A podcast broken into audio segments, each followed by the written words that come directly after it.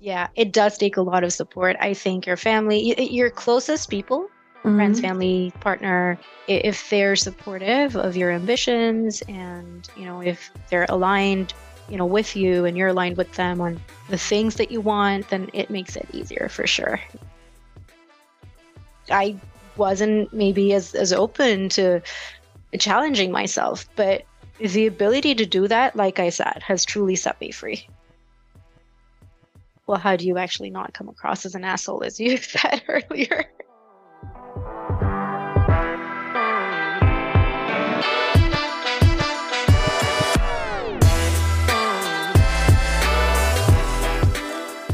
Hello, and welcome to a new episode of the Hidden Champion podcast.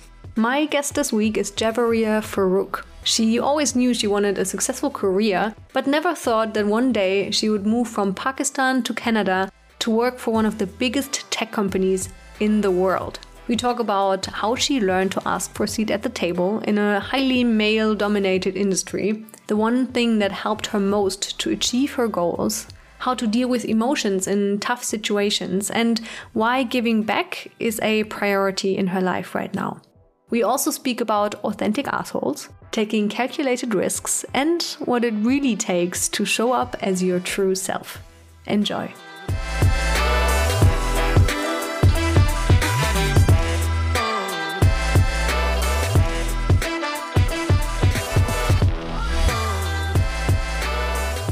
Today, I'm very happy to have you here, Jav. Um, you are at the moment in Canada, which is pretty cool because we got to know each other in 2017 um, in California, where we both did the um, SAP Sales Academy. So for both of us, I think it was a life changing experience.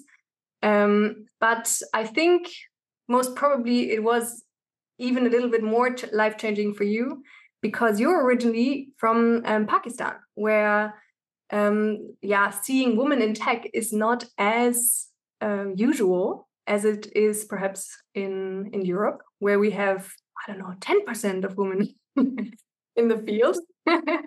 Still not a lot, but so I think it's changing. But nonetheless, it's pretty pretty cool to see. Um, perhaps let's start where you stand right now. How would you describe your job or your position to someone that is not in the tech sector or in sales? First of all, thank you for having me and summarizing, uh, you know, how we've known each other. It really does feel like another lifetime ago. Um, so I am based out of Toronto, uh, and I work with SAP Canada. I work in sales, and really, what that means is I um, sell enterprise software to organizations in Canada that's the easiest way to describe what I do. Um, of course, it's it takes a lot of other skills to be able to do that. Um, I've grown wiser over the years. Hopefully, still a lot to learn. Mm-hmm. Uh, but the best thing about my job is that it's always, uh, it's always there's always something new. It's not repetitive. I'm always working with people. I think that's why I got into it and it's safe to say that's why I stuck around. Mm. Yeah, I think that's a really, really cool thing about sales because I think when I started out, um, I, I, know I remember exactly. I was thinking about the sales academy, like, will I be good at sales? I'm not sure. I love, um, you know, building relationships with with people. I love, um, yeah, getting getting to know some stuff and like dig my myself in and like learn about tech because I didn't study tech. I don't know. I think you didn't study tech as well. No, business. Yeah.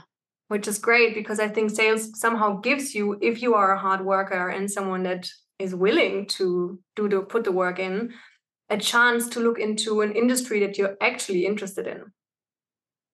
Absolutely. Yeah. And I've learned so much about myself in the last seven years. Um, you know, than I did before that. Obviously, it's I think it is also a function of the job that I do. I'm, like I said, constantly interacting with people mm-hmm. and different people. Mm-hmm. And so I'm constantly adapting to what would work in a certain situation, what wouldn't work in a certain situation, what leadership style is better. Um, so you're right. It, it it it gives us a chance to look into ourselves and also f- learn more about us, I guess. Mm. And when you like look back at the very beginnings, you said you've learned a lot throughout the last uh, years. How would you say you approach it differently now? In the beginning, probably it's this. Okay, I, I remember to give you an example in the sales conversations that I had in the very beginning. I um, used to always try to answer questions very, very quickly because uh, that felt very competent. Uh, and it took a while to slow down and shut up and like listen more. Um, I guess that's one thing that you most probably learned as well. Is there something else that an experienced seller is doing differently than a, a junior? That obviously active listening, listening more and uh, listening often and listening intently to understand what are people really saying what do they really want and how can i help or enable that or them um, so that's one thing the other thing is the ability to take calculated risks like mm-hmm. what is the right opportunity to do something versus wait um, a lot of time where i used to do this like mm-hmm. look for perfection i want this to be right and i want it to be perfect before i'm ready to say something or launch something or you know present something but there is no such thing as perfect. It has to be um, good. It has to be up to a certain standard. And once it meets that standard you have to go ahead and, and, and just do that thing. The ability to take risk like i was also very risk averse. Mm-hmm. i wasn't sure if i wanted to um, take up a job that i knew nothing about. Like i did not like you said come from the tech industry. I had studied business in college. Uh, i was very nervous when I joined the academy. But you know, it worked out. Um, I was very nervous when I was deciding to move from Pakistan to Canada. It was a very big move, and it was happening during COVID.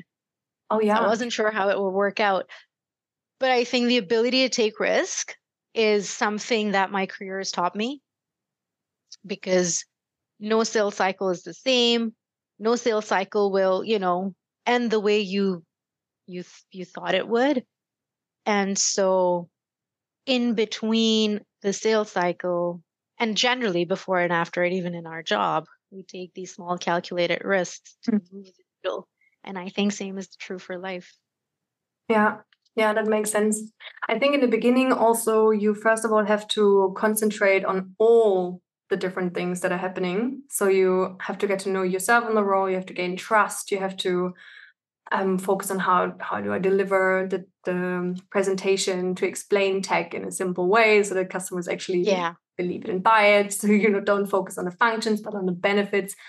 Um, you know, these kind of things. And once you've got that figured out, you can probably go much more easy in a in a sales situation and actually focus on taking risk because before i had the feeling everything feels like a risk because you are putting yourself out there with no knowledge like uh, not no knowledge no experience and like how yeah. this is gonna pan out and so yeah i love that you say taking risks um, because it's something i'm um, working on at the moment you know like that the things where you um, you've taken risks you've seen it works but actually taking risks where the chances of winning are not, let's say, 80%, but more 20%, that is when it becomes very, very difficult. And yeah. um, especially as an um, entrepreneur, like what, what I do right now, um, you have to put yourself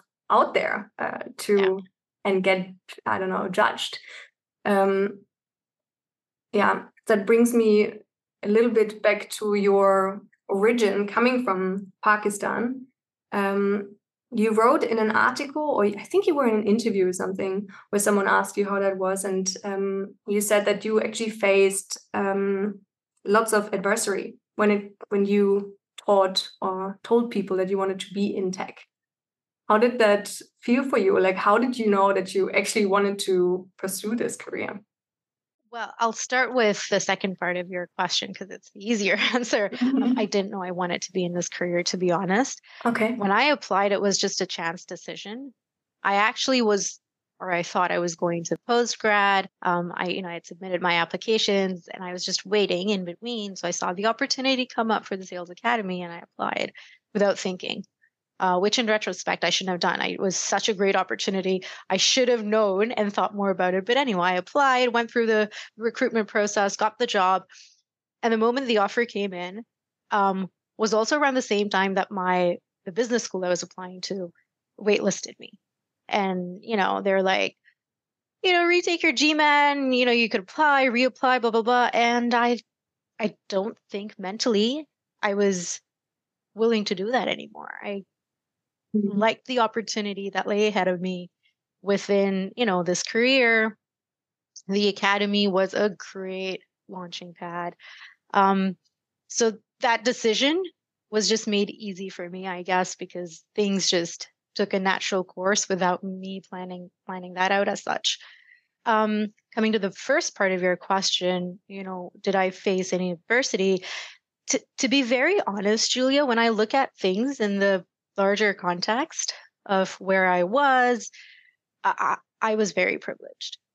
I've led a very privileged life in the context of where I was born and where I grew up. I had access to a great education. I had access to resources. Um, I, I was I had the ability to travel, so I had a lot going for me. Um, I had a good job. That's more than most people have in Pakistan so I, I do want to call that out first that I do understand I was privileged. And then I realized with that privilege also sort of comes a responsibility to, to do something with it. Mm-hmm. And, and, at the very least, yeah. I can become maybe a positive role model because I didn't see very many of those around me. And I guess that was a slightly challenging part when I stepped into the industry and corporate life. I realized, well, I don't see a lot of people who are like me, you know, in terms of their gender or work style or representation. And so, who do I emulate as a leader? Mm-hmm. And it, and when I would bring that up, I don't think a lot of people understood what I meant or what I was saying because they thought, well, aren't, aren't we all the same? And so the nuances of gender differences in leadership, I think were also lost. And it's not because anyone was intentionally doing that. It's just because, you know, there just aren't enough women in in in the industry and in leadership positions. So I mean, you know, people just hadn't been exposed to that enough. Mm-hmm. So yes, that posed challenges like explaining what needs to be equal or what does an equal playing field meant. Um, sometimes the power distance while being in meetings mm-hmm. um, did set me back. Like, you know, I was selling to people who had been doing their job for almost as long as I'd been alive. Mm-hmm. so it it was uh, it took time to establish trust and credibility. Um, some people were wonderful, you know, uh, and some were great teachers. I think everybody ends up teaching you something. Um, net net, I think I I leveraged every experience um, to push me forward. Some taught me what I should do, some taught me what I shouldn't do. And the challenges really were mostly around how do I behave in a situation where I feel awkward?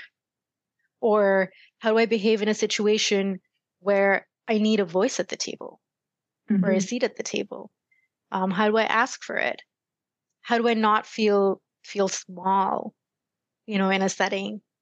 Um, all of those things, and they're nuanced. But with time, I realized that there's a way to overcome them. So my experiences, challenges, whatever you call them, um, eventually helped me overcome those challenges, fears, and then also great mentors. Mm-hmm. Um, I didn't I don't want to say, I don't want to claim I did this all on my own. Um, there were times when I didn't have a lot of support, but I did have great mentors around me. And I made a conscious effort to surround myself with good mentors. I've been very lucky in that regard mm. uh, that my mentors understood my potential, understood what I wanted, and then helped coach me towards my goals. Yeah, amazing. Yeah, I think the advantage of being the first of of being alone and not having someone to look up to is that you can focus on your own path So, you know, in our world right now, it's so easy to look left and right. So, and then just, I don't know, copy what they do. So it takes much, much longer to actually go back and stop and say, like, hey, what, what do I actually want? I see that often that people really lose what is authentic to them or what they really want to say or who they really want to be um, because of that. So I think that's at least a little advantage. And I was wondering if you could share some uh, some of your experience that you just mentioned. This, um, you know, like how do I get a seat at the table, or how do I raise my voice in in a context where it's not heard um, automatically. So you know, five years ago, um, the version of me you would have spoken to thought that it's okay to be emotional and and just you know if something's unfair people should just understand and you should you know it should be obvious to everyone.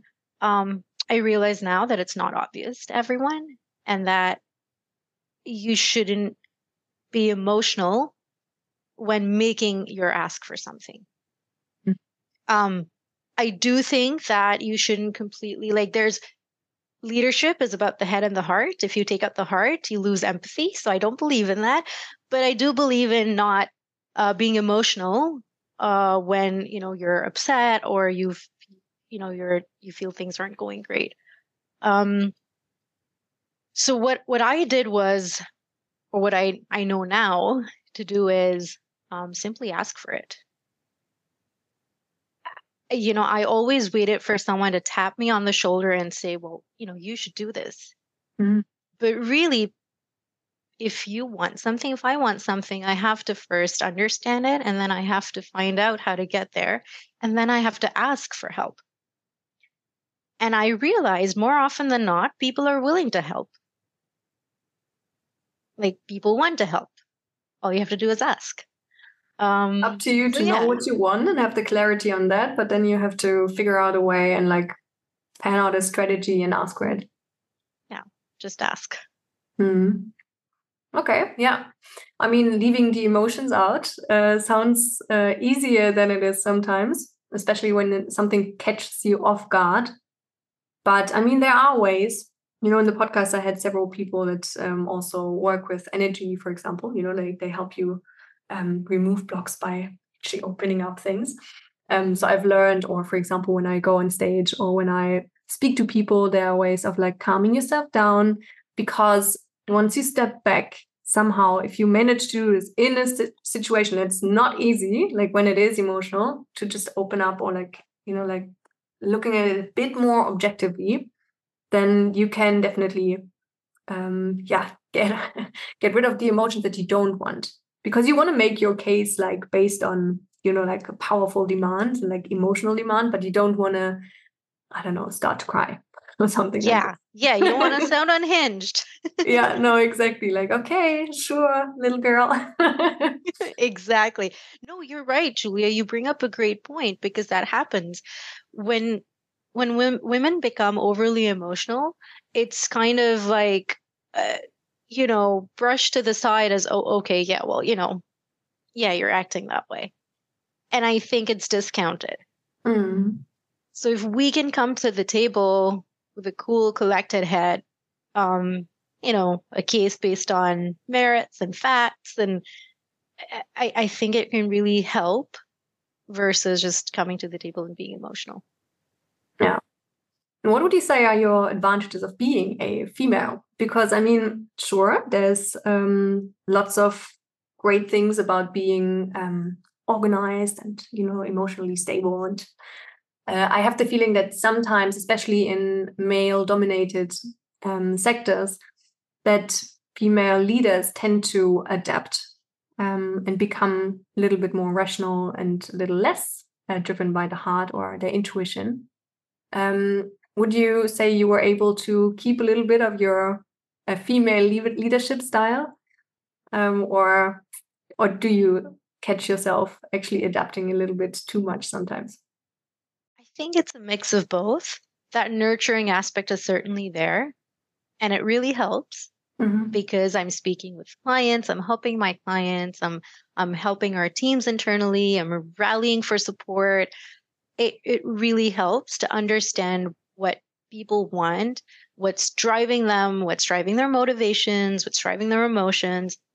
So I think I've retained it because it, it out of habit, it helps mm-hmm. in in what I do. Um, but also it's who I am as a person. Like one of my core values is it sounds weird when I say it myself, but empathy, right? Mm-hmm. Uh, or service to others. Like I will, re- I love creating impact, enabling others, helping others, not because I want to feel good about myself, but because people did that for me. Mm-hmm. Uh, my mentors did that for me. My colleagues have done it for me. My friends have done it for me. And it's helped me significantly over the years, personally and professionally.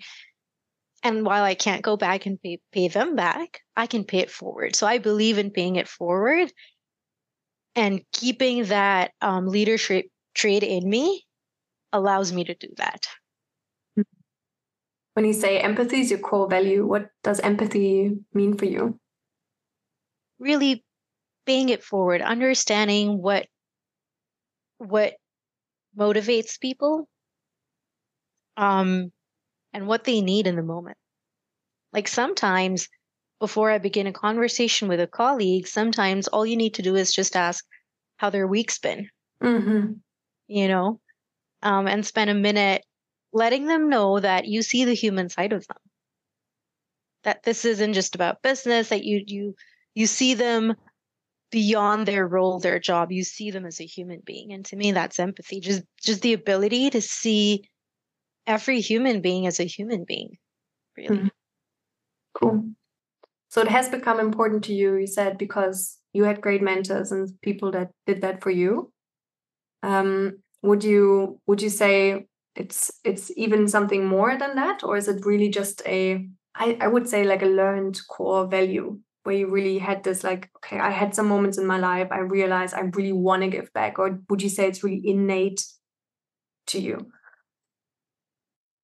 I don't know if it was innate or if something changed it. I do remember in college Mm-hmm. Um, I used to be into parliamentary debating. So it's mm-hmm. just, you know, I was on the college debate team and um that fits so well to you friends. honestly but see so yeah it i think it went with my personality it made me uh really happy to do that mm-hmm. and so i was on the team and then i had mentors and friends and people who really encouraged me and coached me and then when i was sort of graduating there were other people who wanted to get into it. Mm-hmm. And so I was part of, I don't know if you've heard of Rotaract, Rotary and Rotaract mm-hmm. clubs. So it's part of a, a local Rotaract club, and we would organize um, like these parliamentary debate competitions. And that was just, I would volunteer my time there. This is outside of college, um, college work. And I saw the impact that created. Like, you know, some of my time spent towards this was helping 300, 400 kids get into this. Um, some of them are, you know, it's helping some of them build confidence. It's, it's helping some of them, um, you know, find the ability to articulate their thoughts. Um, it's helping some people overcome stage fright. Yes. Um, yeah. It was wonderful to see that. And I think it started there. And then I think the ways in which I, I channeled it changed. So, I mean, I don't organize parliamentary debating competitions now, but I would frequently um, mentor, you know, people from the academy, for example. Um, yeah. I go back and I still speak to academy classes. Um, in April of this year, I was in Vietnam doing a social sabbatical with a a digital NGO in Vietnam, actually. And so I think the means have changed, but the end is, is still the same. So it was, I think it was there in me, but I would not have realized it had my friends and mentors not honed it out of me. Mm. And I also think what um, plays a big, big role is being mm, able to leave your own country. So for me, having lived in a couple of countries throughout my life and like having moved also to South Africa in 2019 um, and being the foreigner someplace else um, really, really helps to see the humanity in someone else. Because otherwise, if someone comes to your country and you see everything you see is different, is difference, everything you see is the difference. Um, you are you might not know how that feels to not being able to speak a language or not being able to express yourself fully. So i think for me at least um yeah empathy at the moment is becoming such a big term. You know it's just so much more than just um taking over a perspective. It's what you said it's like this giving back part. It's empathy also means being able to have a conflict. You know like when you look at the anatomy of empathy it's so much larger than you actually think so if you've never looked into it um, I can highly recommend you look into like the the dimensions of empathy because I I do believe that you fulfill most of them, and perhaps you're even more an empath than you than you think. I would love to look into look look more into it. Send me book recommendations if you've get, got any. I'm trying to get back into the habit of reading, um, cool. not on my phone or on a device like actual paperback. Same for me. That. Yeah, I actually listen to audiobooks and, or that. Um, and if that. I like them, I always, always, always buy the books because I need to somehow have them in my hand. People laugh at me because I, I honestly I highlight it because afterwards, which is a great tip. Honestly, you go back to your book and look what you highlighted, and it's so much easier for you to summarize or I don't know, transform it in a in a cool, inspiring post or something that you've learned. Yeah, yeah absolutely. books and books of things that I've written down, and like otherwise it gets lost. I agree. I love books. I love notepads. I love pens. Um, so I think I think I'm with you on that one. so you were mentioning your social sabbatical. Um, it was in Vietnam, and it sounded super cool. So you were like off work for what was it, a month? Yes, four weeks. Amazing. And you had to be chosen, or were you? Did you have to raise your hand for that one? Both. Mm-hmm. You. Mm-hmm. It was um so it is sponsored by our work, mm-hmm. and uh, it is a flagship CSR program that SAP does every mm-hmm. year. Mm-hmm. Um, you have to be invited to apply. Um, and then you can raise your hand and put in an application, and then you go through a selection process, and then you know um, you're deployed to or you're assigned a project mm-hmm. um, in a host country with a group of um, colleagues that you've never worked with or met before. It was honestly, Julie, it was a like it was a transformative experience. I think yeah. it comes second only to the academy. Um, because in those four weeks, I think I had the ability to learn or relearn so many things that are so critical and core to us, not just as, you know, leaders in the workplace, but just as human beings. Mm-hmm. Like it's important to slow down and remind ourselves. For me, what it did was it, it reminded me of of how I needed to, you know, reprioritize my life. Like what is really important to me, what really matters. This is what really matters to me, being able to, you know, again, give back or pay, pay it forward, right? To do something for the community, um, create impact, enable organizations or, or people. Um, my work shouldn't be the only thing that defines me. Mm-hmm. And this year I took that very seriously. And, and the sabbatical helped me relearn that, reminded me of it, among many other amazing. Things. Yeah, that sounds really cool. I mean, when do we get the chance to actually slow down? I mean, sometimes I have the feeling, as women, perhaps when you get a kid, even though I'm not sure if that's slowing down, but let's say step well. step, step out of the, the the way you've organized your life for a while yeah. like reassess. But that sounds fantastic. Yeah.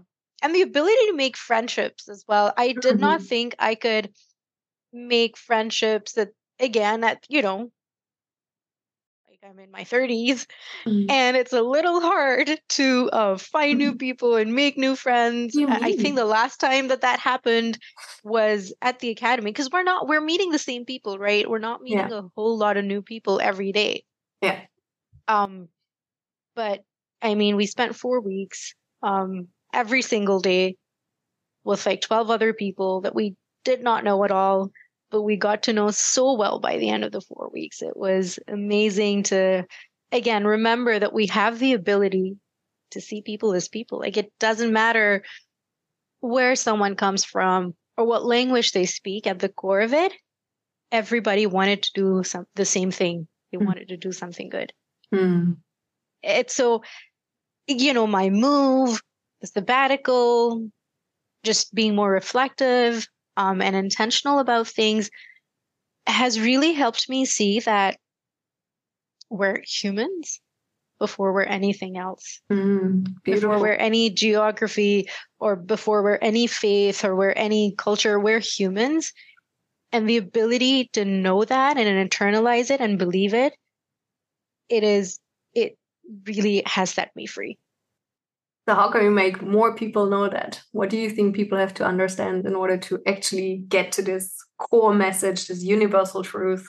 Because I'm completely with you. And uh, I don't know, I think we are in a position where we can share this knowledge in, in different ways. Um, do you somehow bring that also back to, to your own culture, to Pakistan? Or would you yeah. say, yeah? No, absolutely. I was going to say it starts from me, home you know, the things and people closest to me. And it started from critical thinking and holding myself and others accountable for things that didn't sound right. Mm-hmm. Like, I'll give you an example. I remember this was again happening at work. I was still in Pakistan at the time, and somebody just had very strong opinions about the way I should dress and the way I should speak because I'm a woman. And this is this conversation is happening in a room with some really senior people, all men, and then just me. So it was inappropriate at several levels. And, you know, it shouldn't have happened. Mm-hmm.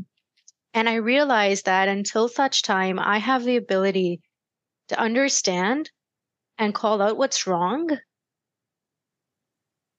you know, even if it's about me, even if it's about my culture, uh, you know, the country where I was born, what, whatever, I I will not truly be able to um, understand what is right, wrong, fair, unfair, just, unjust.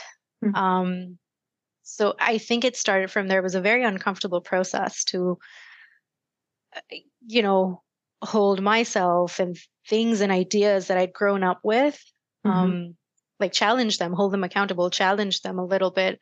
But only then was I able to understand and and create that ability to to relate to other people yeah and i think the the most difficult part about this is the fact that um you know we talk about beliefs but the unfortunate thing is they are not really beliefs we believe them to be facts otherwise you know we wouldn't act on them so it's very yeah. difficult to um, develop this critical thinking or questioning certain things that you do because they feel like facts to you. They don't, it's like saying, I don't know, this is not called a tree. Why should I question this? You know what you know yeah. what I mean? If it if yeah. this is like really something you consider a fact.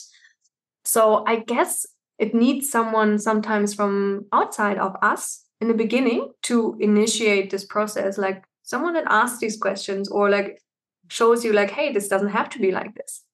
Yeah. For for someone to understand and then then you're on the path like okay if this is not true like what about what if this wasn't true? Or what if i could be more than this? You know like then all exactly. exactly. for me that person was my well now my husband mm-hmm.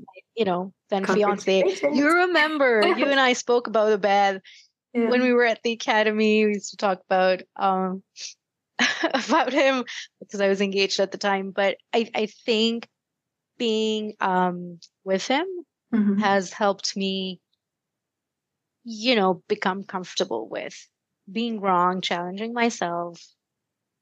Because he created a safe space. Mm, great. Where I didn't feel threatened. And then obviously it's not just him, there are other people too. Um, my first mentor, my mind always goes back to, and I speak so much about mentors because truly they've they've changed my life. My first mentor was also my first boss, mm-hmm. um, and a really good friend now.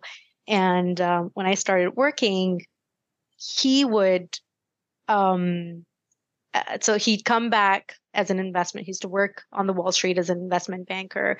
He'd come back to Pakistan to, you know, also become an entrepreneur.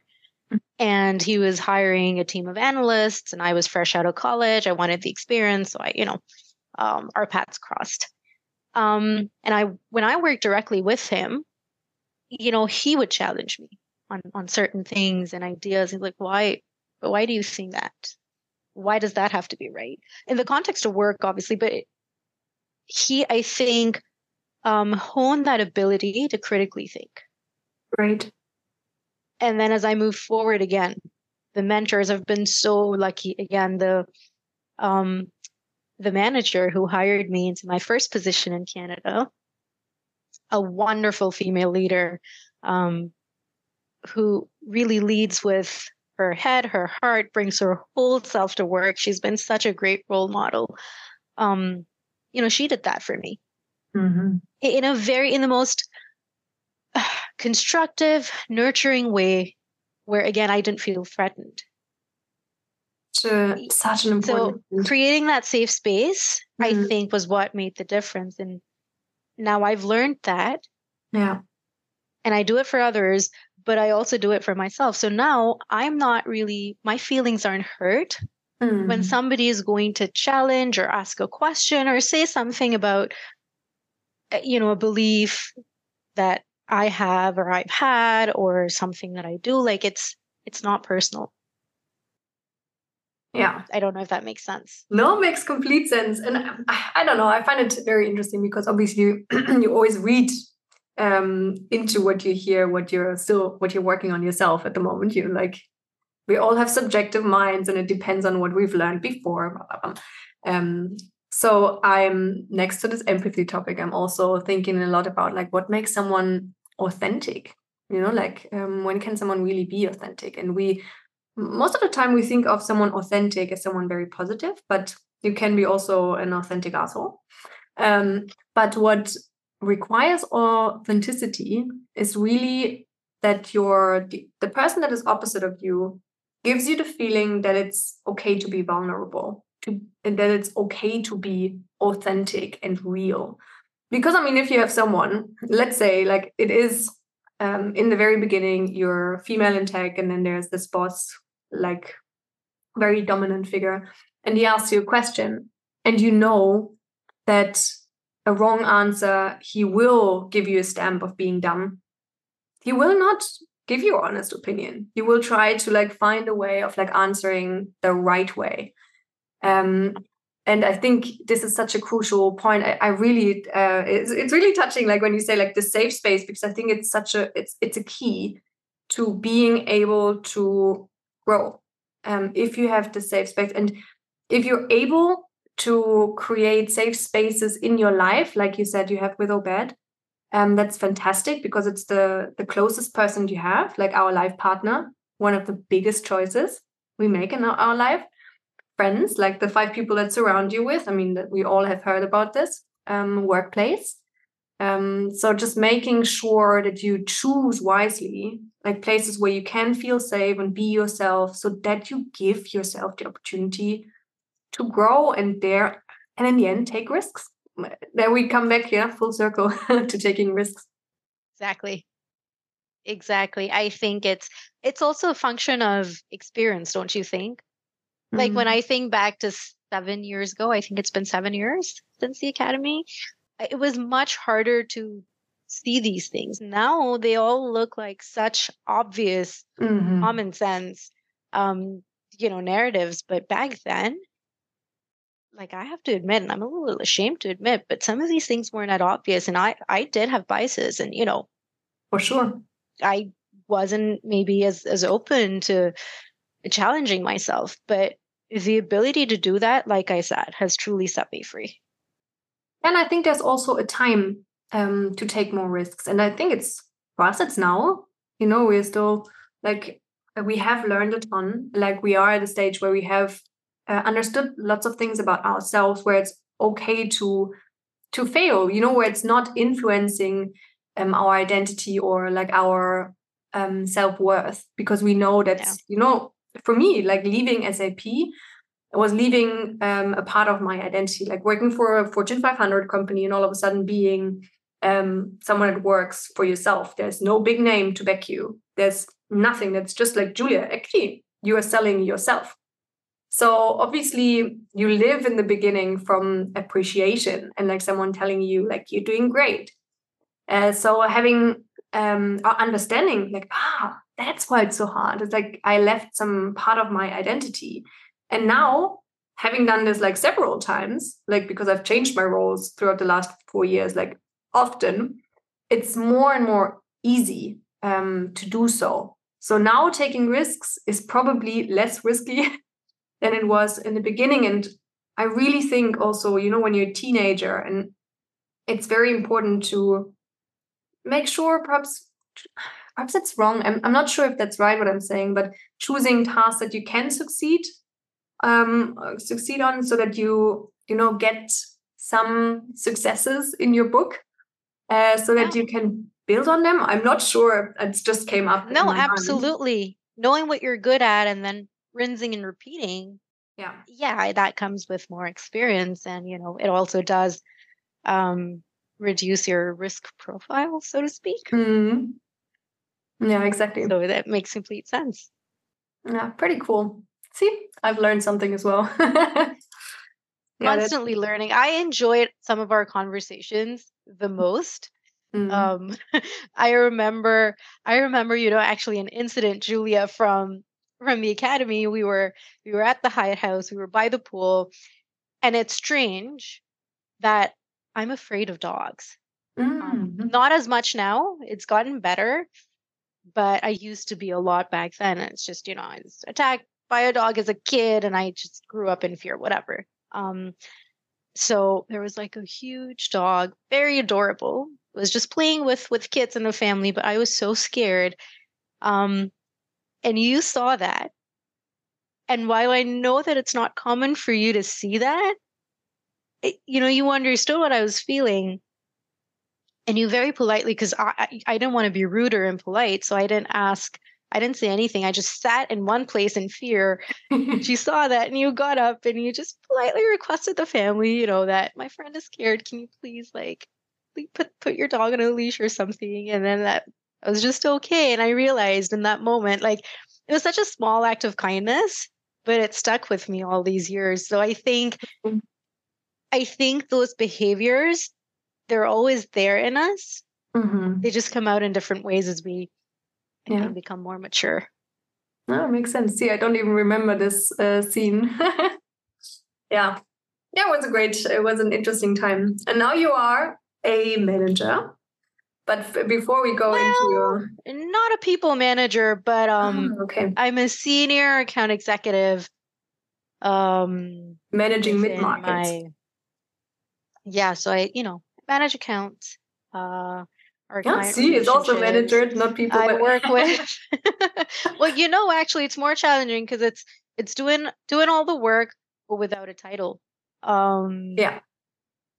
So it's a balance between between how do you influence people without without a title and well, how do you actually not come across as an asshole, as you said earlier? so, what do you um, without a title? a, you know, a manager or a VP or a mm, you know okay. director. Like those are titles that um, bring more authority, I think, to a role. Um, but all of us, I think, are influencing people all the time, especially in sales. Our jobs revolve around it, building consensus, influencing people. Um, and so to do that without a, a formal title or you know, authority, um, I think requires more tact and skill. Yeah. And it's it's a good thing, you know, because then you learn you learn what it really takes to to be um, a good teammate, a good leader, just basically not become an insufferable human being for for the other people who are working with you.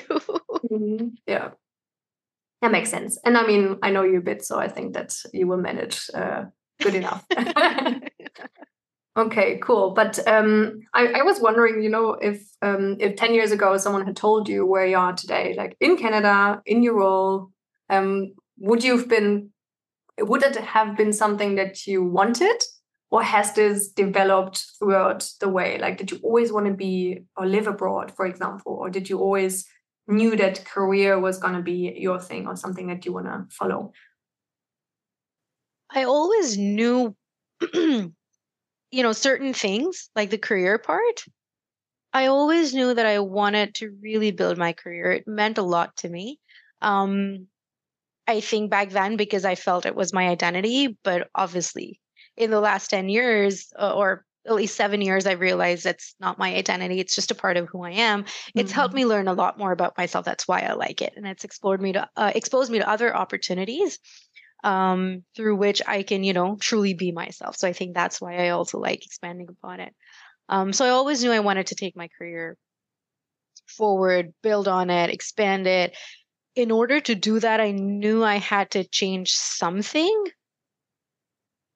No, I hadn't imagined 10 years ago, I would be here doing this job, you know, experiencing all these things. I had not imagined that path. I just knew that I wanted to expand my career. I knew I wanted new experiences. I knew that I wanted to be in a place, in a position where I felt safe and free to do the things that I want. Mm-hmm.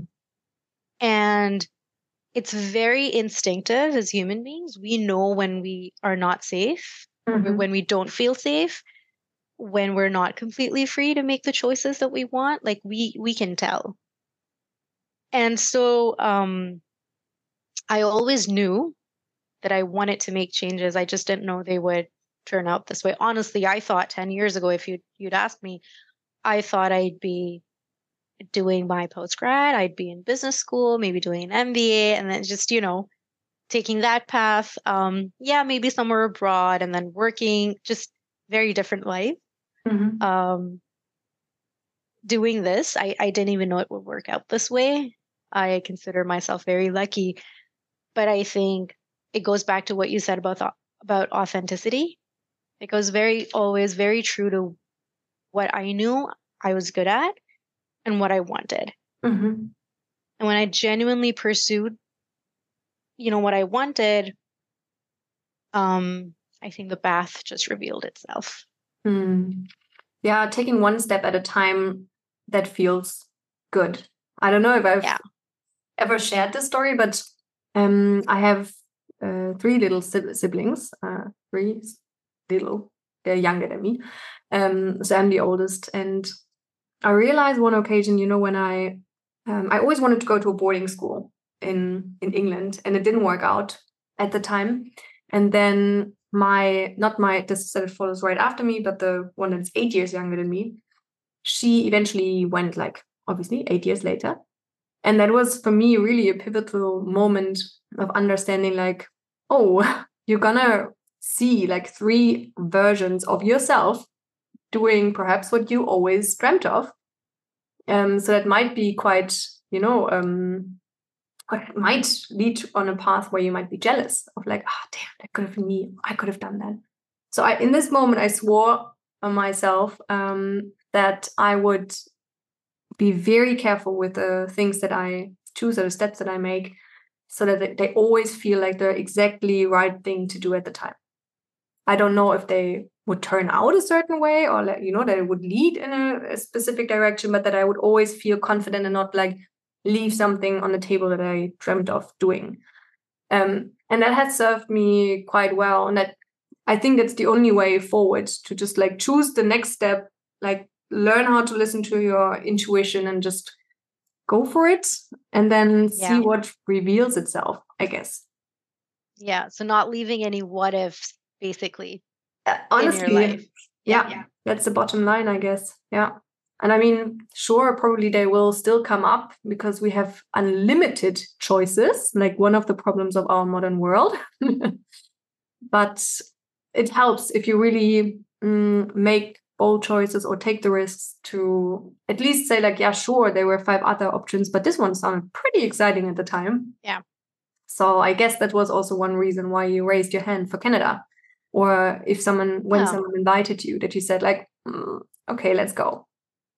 Yeah. You know, actually it was it was funny almost how things happened. Mm-hmm. Um in so I'll, I'll tell you a story. Um I knew I wanted to move I think this was around 2019, 2020 because I wanted to be close to family. So by that time, I knew that I wanted to move because I wanted to be closer to my family, um, Bed's family, you know, and then career wise it would have been better too so um i was thinking of doing that already and then um that example i was telling you about earlier right about the the comment someone had made and just mm-hmm. general awareness of okay this is why do i constantly have to um bargain for myself to be at the table like i don't need to be in this position so that awareness you know, I, I think it eventually led me to decide, okay, it's time to move. Hmm. Um, this was in 2020. So I was in Hawaii for a work event and a oh, lot of people event. from Canada. You overperformed, my dear. well, just for context, you if you overperform at SAP, you are sent to Hawaii on a trip as a as a congratulation, you did it. So, but yeah, it was a little work trip. So continue, sorry. Right. and then I met um uh you know a lot of Canadian leadership was there too because that, that year Canada had done really well. So a lot of people from Canada were present there. Mm-hmm. And I had an opportunity to introduce myself to a few people, get to know a few others, etc um, when I was coming back, I made a stopover at the office. So I met a few more people. All of this to say, you know, I use that opportunity to um, start building a small network here. Um, this was in February. Um, March, COVID happened. Mm. Uh, you know, I wasn't, nobody knew where the world was going, what was going to happen. There was so much uncertainty.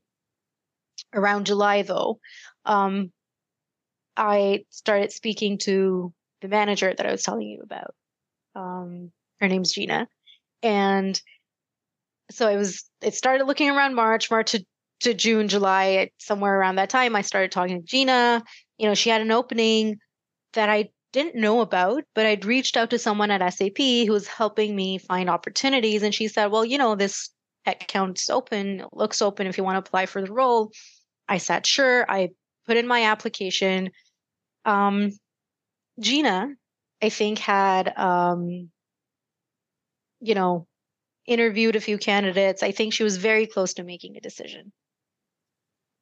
And just, I think, a few minutes before she was about to like um, close the process, my application mm. comes to like her inbox. Wow. And she's like, oh, wait, we've got one more applicant we need to interview and you know we went Talk through the timing. process. We yeah had had um, a few conversations. Um, obviously i got hired but yeah great timing. Mm. also someone said this to me like jav i don't know what you're doing but someone's really looking out for you. Um so you know that was that was a lot of luck and coincidence. Mm. um and then then I decide. So yeah, I raised my hand in terms of, you know, I was looking for a role, I was reaching out to people, but that other part was like, it's 50 50. And then I think after I got here, it was still COVID. So, you know, I had to raise my, I saw myself raising my hand constantly to actively try to reach out to people, try to get to know them because we couldn't meet people. Mm-hmm. So it had to be conversations and Zoom calls. Um, so yes, it starts with us and then it's i think it's um enabled by wonderful people around us, we're able to see our potential, um, you know, expose us to opportunities and such like. Mm. Yeah, I think that's pretty pretty true. I I read this um, quote where it says like you know there are lots of people that are willing to work hard, but you also have to have the opportunity to actually do so. Yeah. So yeah. um, I I remember it was in a book called Outliers. So he looked into uh, what makes I don't know, like for example, why is Bill Gates Bill Gates today? And he looked for reasons like um, beyond talent, obviously, that made them more successful than someone else. And it is in the end always opportunity or like, you know, the chance to prove yourself in a certain context. So it's pretty interesting to hear how you got where you are. And I mean, there's lots of work, uh, willingness to work on oneself and like in your career for sure. Um, but it pays off. I think that's that's really the the bottom line that we can take away from here. Yeah, I think. Oh yes. Yeah, the last um ah, there's so many more questions i have for you but i um obed is also an entrepreneur is that correct he yes used to be he's now working with a canadian startup but yes for the longest time he used to be great memory mm. yeah because i was uh, wondering we have the same here son is um, employed working for um, a big corporation and i'm um, working on my own so I think this is also a very interesting play between partners. Um, but it has changed then for you a little bit um, because he moved with you, I guess, because you were the one that yes. Got the the opportunity, which is great. I think if you have someone that is willing to discover the world with you, in the end, it only takes one person to get the job or get the opportunity, and everything else will figure itself out if yeah. you're open to try. Yeah, it does take a lot of support. I think your family, your closest people, mm-hmm. friends, family, partner, um, if they're supportive of your ambitions and, you know, if they're aligned, you know, with you and you're aligned with them on the things that you want, then it makes it easier for sure. Yeah. Mm-hmm. Yeah. Like my sisters are here, for example. All three of them are in North America. Mm, um, yeah Fun fact I've got eight nieces. No way. so, yeah, I don't know how many I had when we when we met, but they're eight now. um so you know, and uh, my parents actually have been also very supportive always of, mm-hmm. of the things that we've wanted to do.